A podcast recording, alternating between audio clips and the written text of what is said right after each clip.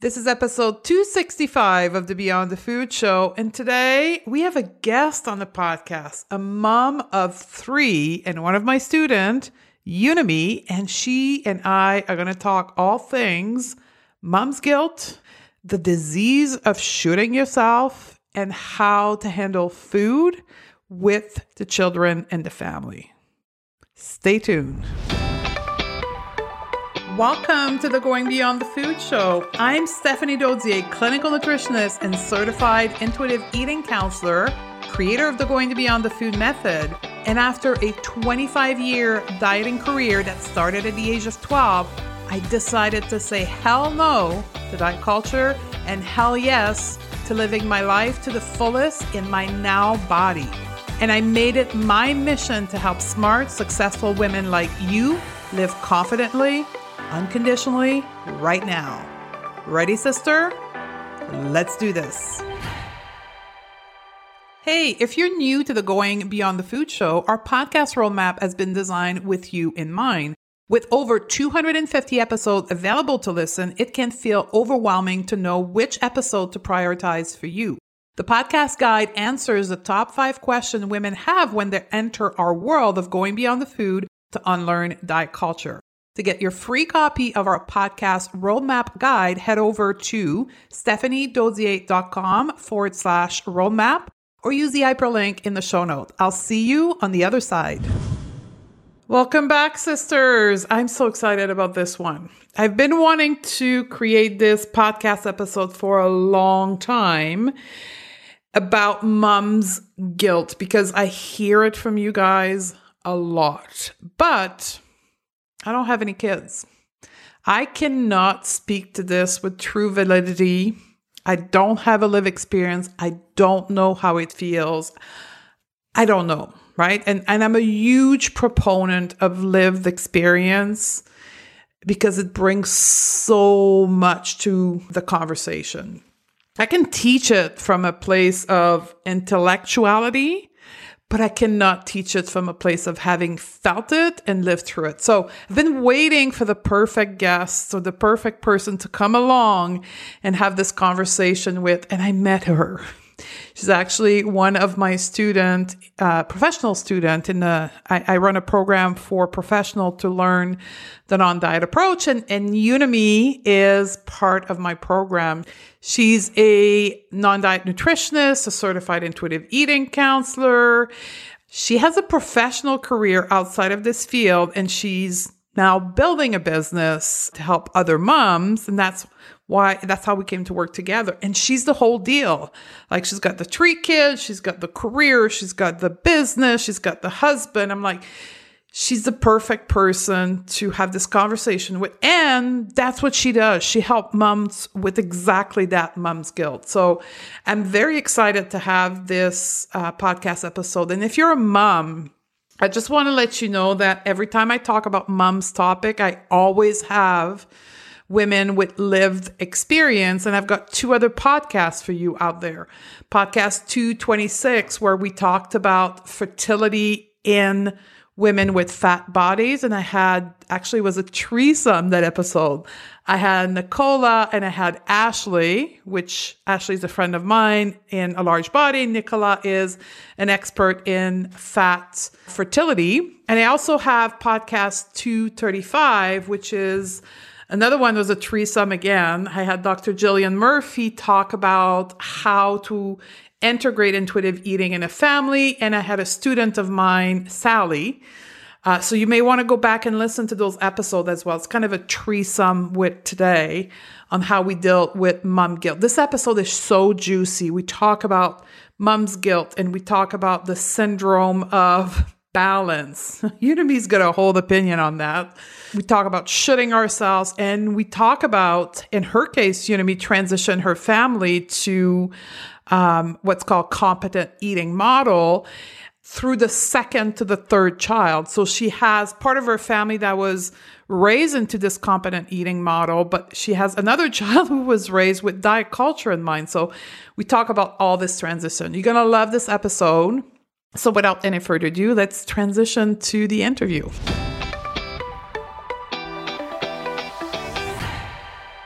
Welcome to the show, Unimi. Hi, Stephanie. Thank you so much. I'm so excited to be here and talking to you today. It's finally happening. Yes, after just a few tries. just a few try, lots of technical problem, but you know, we roll with the punches, right? That's life. That's life. And that is the perfect way of doing this interview because this is what this interview is going to be about, right? Oh, yeah. I titled the show Mom's Guilt but really, underneath that is what we just experienced rolling with the punches, right? Absolutely. So let's talk a little bit about your story. I want to introduce you and I want to set you up for people to understand that what we're going to talk about today, Mom Guilt, you have lived experience. And I'm a big proponent of lived experience. That's why I've never done this episode before because, you know, I have no kids. I can't speak to that. That would be other BS for me to do that. So here you are, mom of three, and on diet nutritionist, a professional. You've now you're building a business now, like you have it all going on. So tell us a little bit more about you and how you came to be here today.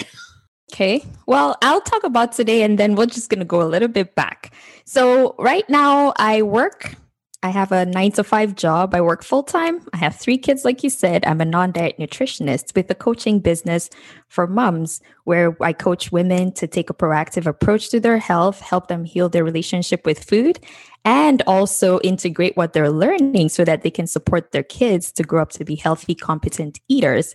But that wasn't always the case. So I grew up you know, wanting to help people and support people. And when I started entertaining this idea of becoming a mom, I was worried because I was really career div- driven, but I also wanted to have kids. So I found myself in this struggle trying to figure out what was right. And I thought, you know what? I've heard people talking about balance. Maybe that's the key. I'll just have kids, I'll work, I'll do all these things, and then I'm going to find balance.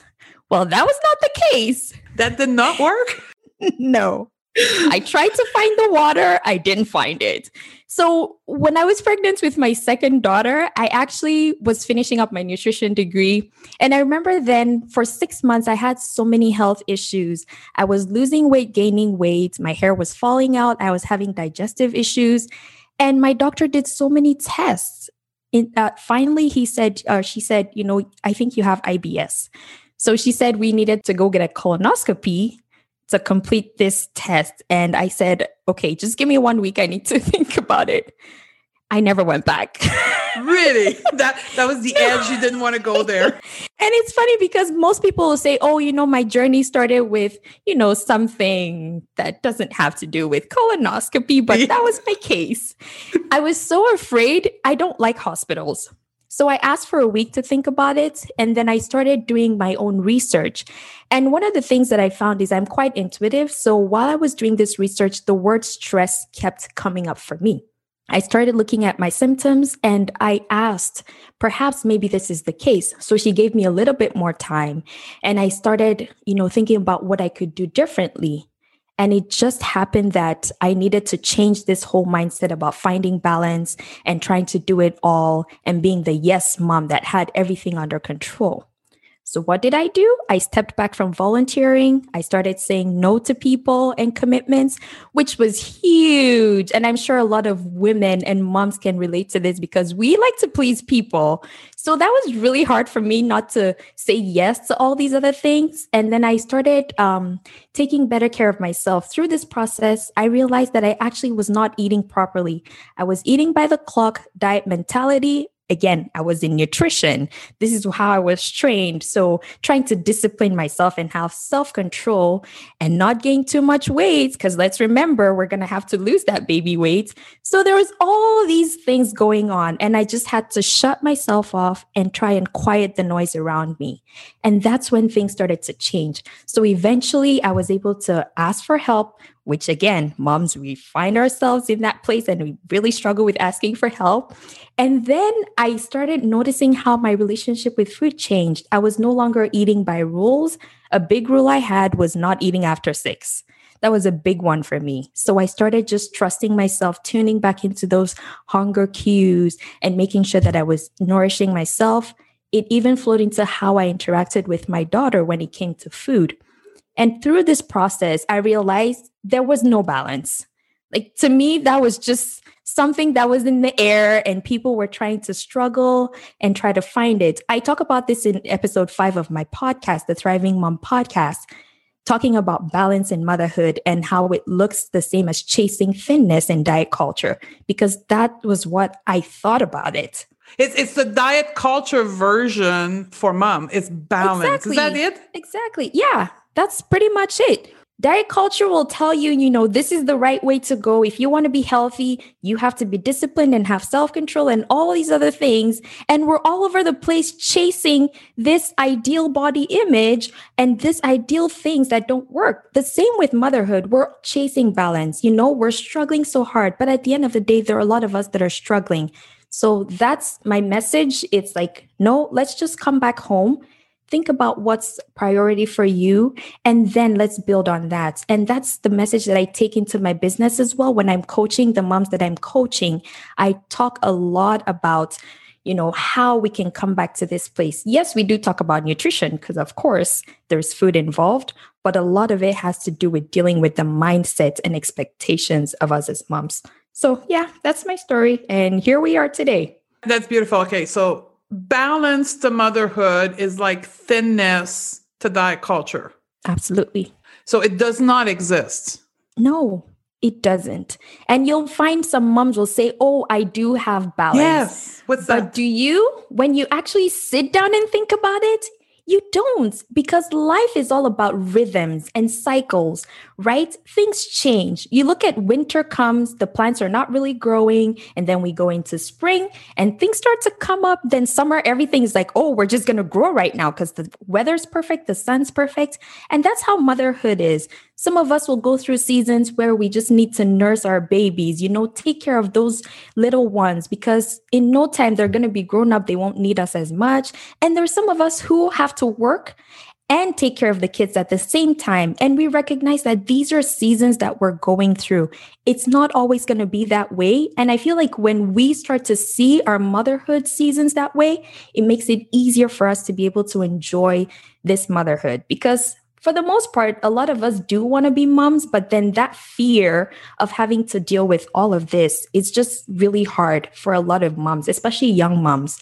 So when you say those who, say they have it, they may not have it, what I have observed as a not a mom is that when women moms say they have balance, it's typically that their family has balance. Everybody's taken care of, like the partner, the kids, the house looks perfect, but they're a mess. Absolutely. That's why I said something has to give. Because when you sit down and think about it, they're putting somebody else first they're putting other people first. They're putting their families or their their houses or their cars or the way they look. They dress up to cover everything. But when you start digging deep inside, it's a lot of them are not, you know, fulfilled. They're not happy. They're not in that place where it's joyful, which brings me to this idea of mom guilt and shame oh, that we yeah, feel. Please, please. Because again, going back to society standards, there's so many shoulds like there's so many shoulds and we're shoulding all over the place and we need to do this. Oh, when this person said I have to do this. And do I feed my child with the breast or do I use mashed food or do I do organic and clean? And the baby just wants to eat. Just feed the baby and move on. But we have all these shoulds in places, and that's what affects us because we're living by other people's standards. We're trying to present ourselves in this light so that people don't judge us, so that we can be part of this community of women who have found the secret sauce, which is balance. It's interesting. As I hear you speak, what I see in my mind, I have a visual of, you know, that that shoulding and that balance mom like it's like an industry almost is it mm. like the, you know like thinness is an industry to diet culture like we've got the weight loss industry is there forces that are pulling us as a society to put this perfect mom image at the front? I believe so. I'm not going to say I've researched it, but when you look around, look at social media, look at the what we're seeing on TV, look at the people who seem to be doing very well, who have all the the followers. They're the people putting this perfect image out there. And then it's sort of like you stick out like a sore thumb if you tend to be the one who's not in the mix right you don't have the the house perfectly arranged with your nice white cupboards and and color coded folders for the kids and the playroom and all these things. And that's not the point. When we think about diet culture, there's a lot of ostracizing of people who don't conform, whether you're not eating the way you're supposed to be eating or your body doesn't look a certain way. And that's the culture I feel like mothers are struggling with as well, because there's this whole idea of if you don't have all that, then you're not a part of, you're not doing motherhood well you're not being a mom. But what do our kids need from us? They just want a safe and nurturing space for them to grow and thrive. And most of us know how to do that. But the problem is, we're so busy chasing balance. Sometimes we forget about the vision that we have for our families. And then over time, we don't even realize that we've done that. And we're sitting down here with an 18 year old not knowing what in the world happened. It's interesting. Again, I'm having a visual, like, you know, how we body shame people in larger body and diet culture. We guilt mom for not having the perfect mom life. Absolutely. And we have to take the power back. How do we take the power back? How do we not we because I'm not, but how do how can you guys, you and the other mom, take their power back or like overcome this mom guilt? I believe, first of all, just recognizing the seasons, like I said, when you know the seasons are coming, mm-hmm. you prepare. But that is left for you to decide how you want to deal with that. So, first of all, when you have that shame or guilt, and again, shame is something that makes us want to hide, shame is something that thrives in the dark. It makes us want to stay away from other people. When you recognize that this is something that you're struggling with, just know it's there and then try to identify where is it coming from because some of us think we're doing a good job until someone tells us that we're not, right? There are a lot of us who walk around, we're fine with our bodies until someone says, Oh, look, you have a fold. You shouldn't have a fold. And all of a sudden, it becomes all about this one fold that we have, even though everybody has a fold. But ours, it's like that's the one thing we can notice. So if you recognize where is this coming from? Where is the expectation coming from? And then you decide, what is your truth? Think about the expectation and think about is it true in your case? Is this what you really believe? And I feel a lot of us are afraid to ask ourselves that question because when we do, we might actually know deep down if we tune into our bodies, our bodies can tell us that that's not what we want. But maybe we need to go back and do that and be really frank with ourselves what is our truth? What do I want for my family? What do I want for my kids? And once you know that truth, you need to stand in your truth and you need to be very vocal about it. I posted a few things about putting uh, uh, barriers in place and, and trying to put boundaries as a way to protect not only the people outside, but also protect yourself. Once you stand in your truth, you're able to put those boundaries in place. And the boundaries teach people how to treat you. They treat them, they show them how they need to speak to you, how they need to treat your family, or what they can even say to you that is okay or not. And once you do that, you trust in yourself and then just lean into that. Lean into the people that you're taking care of, those little ones, talk to them. What do you want to see? How can we be a family where you're thriving? How can I support you? Oh, and be sure that those kids, they have a lot to say and when they speak, is there anything like my first child? They have a lot of opinions. so just listen and then you just keep going. Take every day as it comes and roll with the punches like we did at the beginning yeah. of this podcast. so walk us through one example of a unconventional boundaries that you had to place in your own motherhood mm-hmm. to help you rid yourself of the mom's guilt? Okay. So for my child or my kids, while they were growing up, I was very conscious of who I let watch them or what people could say to them. Ooh. So my kids, um, I'm very protective when it comes to the body. I don't le- let people talk about their bodies and I don't talk about other people's bodies. Like we can talk about our bodies in our home, but we've made that one of the things that we don't discuss. So when I started implementing this, because I'm from Nigeria and the culture, you know, we're all a community and people can say whatever. I had to actually be vocal and tell people, don't tell my child this. For instance, people would call my child Fatty Bom Bom, which was like she was a heavier baby as a child. I had to start telling people, don't tell her that again. We don't talk about bodies. Her body was good for her at that point, and now she's growing into a different body when I started saying it, people were taken aback. Like they would look at me and go, What? It's just the saying. I'm like, No, no, no. We live in a society where people are struggling with these issues. And it starts from, you know, the little age. So I had to put that boundary there. It was tough. It still is tough because, again, culturally, we're not at that place where everyone recognizes the harm that we're causing. And it's fine. I don't get upset about it. It's just, this is my boundary. So I say it with kindness in our house, we don't discuss our children's bodies. We don't talk about people's bodies, and all bodies are worthy of care and attention. And we leave it there. That's beautiful because a lot of moms struggle with that, particularly with loved one, right?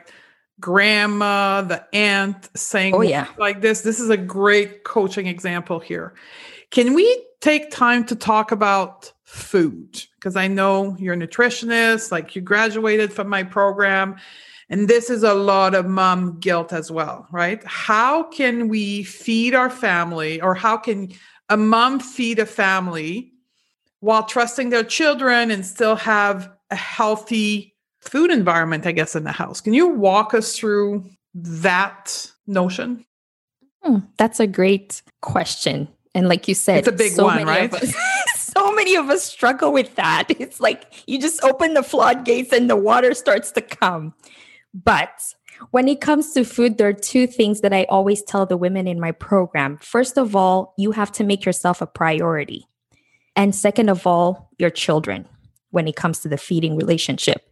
So, first, because again, we come from diet mentality, a lot of us have been influenced by the diet mentality. And when we try to support our kids, even if we have the best of intentions, if we haven't dealt with our own issues, it's really tough to let yourself go and give yourself that freedom. So, when it comes to the mom, you have to think about eating as a form of self care. We're always so busy, we don't take the time to just pay attention and eat. And oftentimes, we end up eating when we're extremely hungry. And then we end up overcompensating for the hunger. And of course, it's like the society is telling you you need self control. You can't be eating that way. And of course, the diet is waiting right on the corner, just waiting for you to click that button. So that's one. And then, secondly, when it comes to feeding the children, I always follow Ellen Satter's division of responsibility. That's what I teach the women in my program. And Ellen says the parents are responsible for the what, when, and where to feed the kids.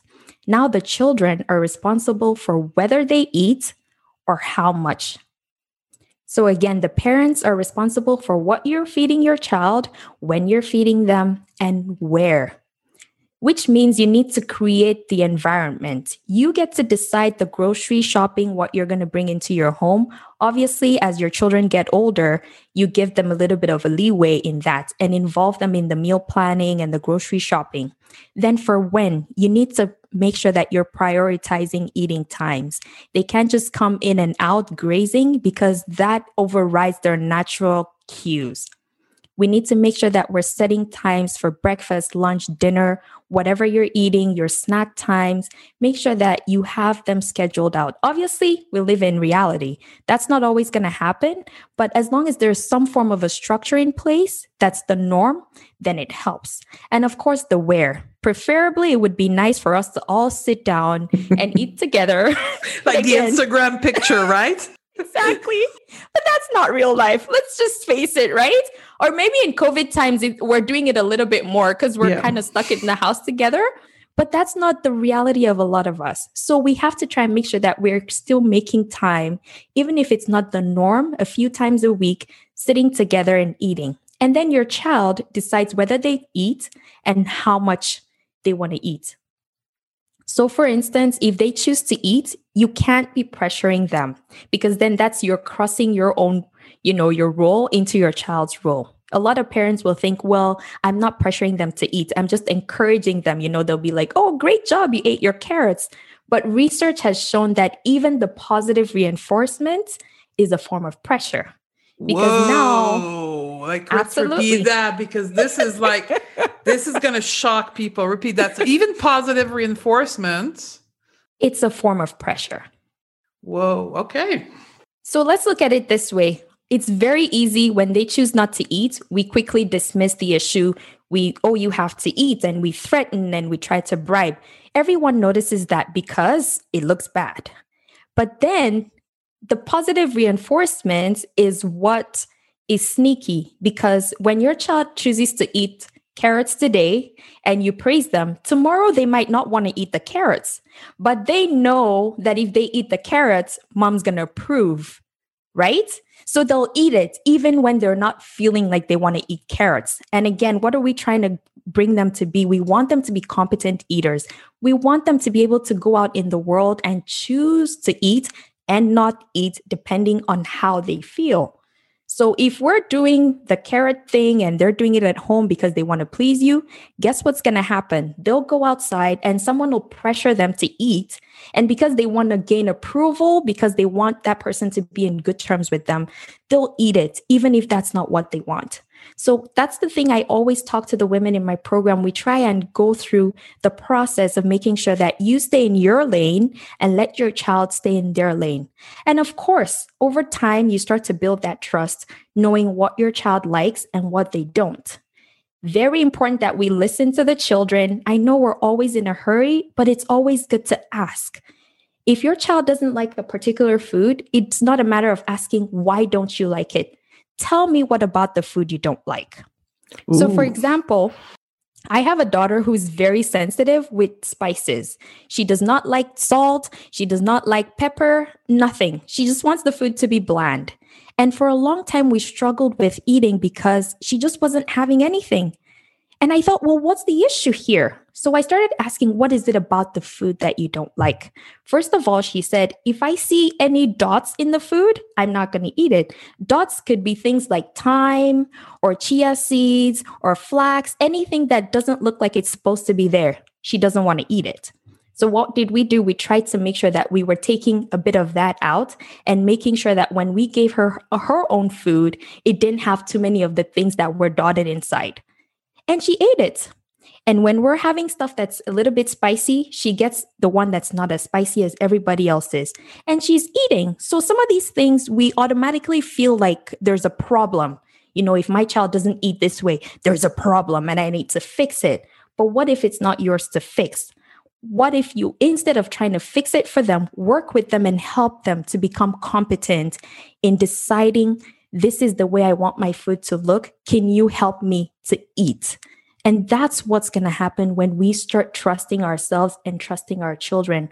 I always say if you feel that you're worried about your child's eating, it's helpful to seek the help of a nutrition professional, maybe your dietitian or your pediatrician, and ask for recommendations. And of course, I always recommend go to a non-diet professional because we all know the fat phobia and the weight stigma that's in the world of health when it comes to children as well. So just something to be cautious for moms. This this is what's so good. I got question now because I can hear them. but but you and me, my child does not eat at the table when I put food on the table. What do I do with that? First of all, I will ask you what does the table feel like? What's the atmosphere at the table? Ah, right? talk to us a little bit about that. We want our children to eat. So imagine if someone invited you to their house Mhm. and you showed up there and you want to hang out, but they're constantly looking out the window, they're constantly walking up and down. Would you feel like you need to be there? Would you feel like you need to be there? If they're always on their phone, they start talking Yes. to one person and then the next thing they're talking to somebody else on the phone and you're just sitting there. You'll feel like you're not invited. So a lot of us moms, check yourself. What are you doing when you're inviting them to the table to eat? Are you present? Because we can sit at the table, but we're not present. We're busy playing either on our phones or we're talking to somebody else or we're getting up to pick up stuff. Yeah. You know, I need more salt. I need to go pick it up. And you're up and down. And then you're, do- what you're doing is actually you're showing them that eating is not important. Whoa. So to them, they'll just sit at the table, but they don't need to eat because mom's not really here. We're just here because that's the practice. but let's not make it a practice. Let's make that the norm. This is what we do as a family. It's a time to hang out. It's a time to reconnect. Research shows that a lot of eating together as a family supports children in so many ways. And we need that. But we also have to create that atmosphere at the table. So when it's when we're at the table, that's not the time to be asking about, are you going to finish that? We already talked about pressure tactics. We don't bring the pressure tactics to the table. You can try to find a fun game to play, do something that's fun that gets everyone involved, but try not to put the pressure on the children. Try not to ask questions or things that will make them upset because, again, we want them to be in tune with their body while they're eating. We want them to be able to recognize when they're getting full or whether they need more food. And then you can support them as well. And if your child is not eating, I talked about how you can talk to them it's very, very important. I keep saying this. We think we know everything as moms. And because that's the way the society tells us, oh, you know everything. But sometimes it's good to ask these little people because they also know stuff and we're trying to support them. So let's also listen. And when we listen, let's try to make changes, obviously within your power, within what you can do, and compromise and work with them together so that you can support them. That's brilliant. One more question before we wrap this up. Moms often come to the world of competent eating or intuitive eating in their own journey, but they already have a kid or maybe they already have two kids and they they raise them into this dieting environment at 1st mm-hmm. and now they're transitioning and i know i heard you post on that on social media where one of your three your first one i think was raised in the old ways Yes. And the, the, the two other one were born and you respected the intuitive eating process naturally. Mm-hmm. How do we transition the family? What's your tips there? I would say there's no right or wrong way, but there's some things you can use to guide you. First of all, depending on the age of the child, if you're doing this work on yourself, it's very important to let them know. You know, I've learned something and I recognize that this is the way I was acting in the past. And now I'm thinking I'd like to do it differently. What do you think about it? And just explain to them what you're learning. Maybe you're learning differently about how to eat and be competent. Maybe you're learning about not talking about their bodies or the food portions at the table, just tell them and say, What do you think about this? And how can we do it differently? Because I want to support you. And once you do that, don't expect that things are going to change right away. So, depending on how long your child has been through this, my first daughter, I remember even just dealing with candy. that one was, and I'm saying candy because I know a lot of moms suffer and struggle with this issue. My first child, I really sometimes I think back and I'm just like cover my face because I was the food police when it came to candy. And I remember when I told her, you know what? I'm sorry. I've learned differently and I want candy to be a part of our meals. And she just kept looking at me like this deer in headlight look like, are you serious? Where's mom? What's going on here? I was committed. What did she do? Did she like eat all the candy in, the, in front of her? Absolutely. She didn't trust me. So guess what happened as soon as I let the door and brought in the candy? She just ate as much as she could quickly because she thought I love her. my one chance.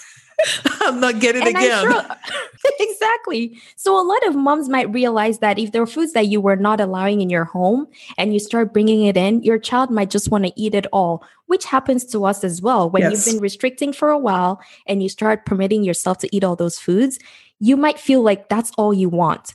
And you just need to trust it because I always say we swing from one end of the pendulum to the other end. And over time, we find ourselves in the middle. The same will happen with your child. Don't expect them to trust and believe you right away, but you have to be consistent. And that's the key. We need to be consistent, not looking at what's happening you can't say, okay, I'm going to change. And because they choose not to eat tomorrow, you decide you're going to go back to restricting. You just need to trust the process. It might take a few months, it might take years, but as long as you're trusting the process, they'll see and they'll observe you. And you have to live out what you're telling them. If you're telling them that you're not going to be talking about, you know, your body negatively or you're going to be allowing all kinds of foods, and then you're also restricting, it's going to cause a problem because then they're confused, but you said this and you're not doing that. So we also have to live that out. And then over time, you'll realize that things are starting to change. I mean, my daughter, she was about maybe three or four when I changed, and now she's eight. And she has such a great relationship with food. She's willing to try all kinds of foods, and she'll tell me, I gave it a try. This is what I didn't like about it. And now I'm moving on, and we're good. So that's just what I have to say. That's beautiful.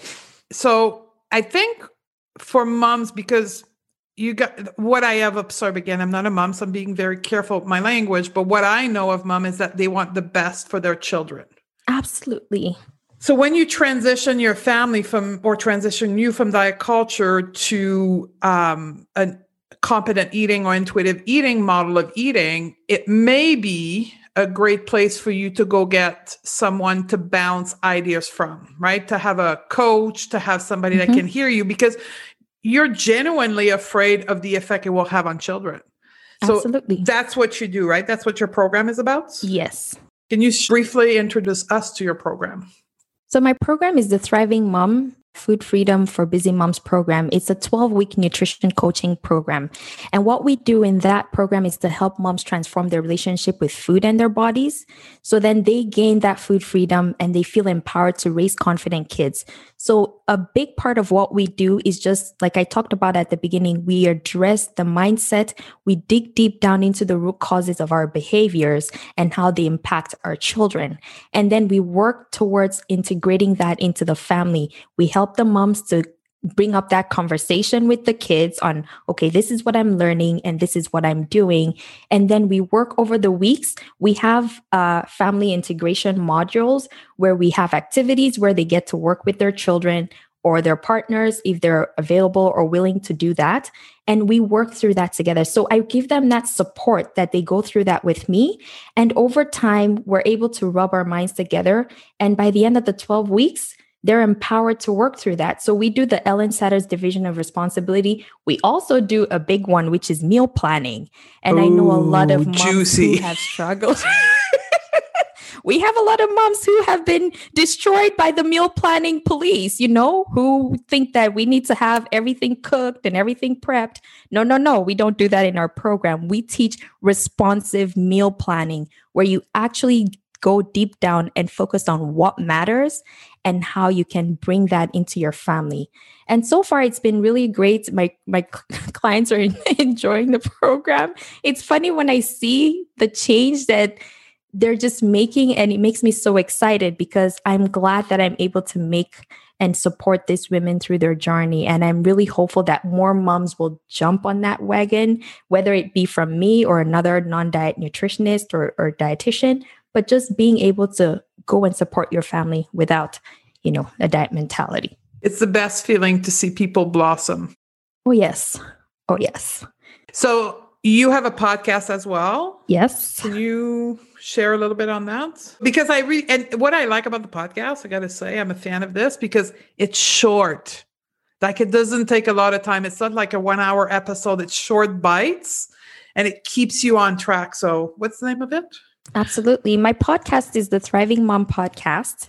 And again, it's all about challenging you and other moms at heart. So even if it says mom, I'm talking to the the aunties, you know, the yes. uncles, the the grandmas, the mothers-in-law. It's all of you challenging them and their beliefs about motherhood and nutrition as well as raising healthy kids. So we talk a lot about intuitive eating because that's the crux of everything. We talk about self-care, we talk about feeding kids and so much more. It's all about creating this environment where moms can thrive in motherhood, right? It's not just about the food. Yes, the food's important, but it's also just helping other moms because when you know better, then you're not going to be pressuring the mom to go and snap back when she just had a baby. You're not going to be pressuring the mom to feed her child one way when all she can afford is this other type of food. So, yes, that's it. Thriving Mom Podcast. New episodes air every Sunday evening, and it's on all of your favorite podcast platforms. We're going to link it in the show note. And I like the concept of changing the narrative in motherhood circle or a social area, right? Mhm. Because we need we need to change that narrative of how we speak to each other in the same way that we do with diet culture and diet talk, right? We need to change that narrative between women. Yes. This was a blast. I had fun. I know. I we laughing the whole time. Thank you very much for having been with us today, Unimi. Thank you so much for having me on here.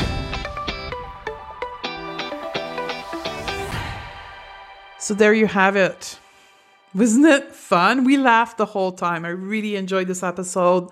And I would highly encourage you to go and subscribe to Udemy's podcast. It's short bites podcasts that are going to just keep you every week with just a quick 15 minutes of what life could look like a state of non balance, as we talked about in the podcast. So all the information is in the show notes. I love you, sister, and I look forward to hang out with you on the next podcast episode. Hey, you, if you enjoy listening to this show, you have to come and check Conquer and Thrive. It's my monthly coaching program that comes with expert courses that will show you exactly how to take this life changing work and apply it into your own life. We teach you how to change your mindset, eat intuitively, and master body confidence that you've decided to stop dieting today or years ago, Conquer and Thrive will help you take this knowledge deeper into real life practices. It comes with access to me as your coach and my team of experts. Join us by simply going to www.stephaniedodier.com forward slash join. I can't wait to meet you inside our Conquer and Thrive community. I'll see you on the other side.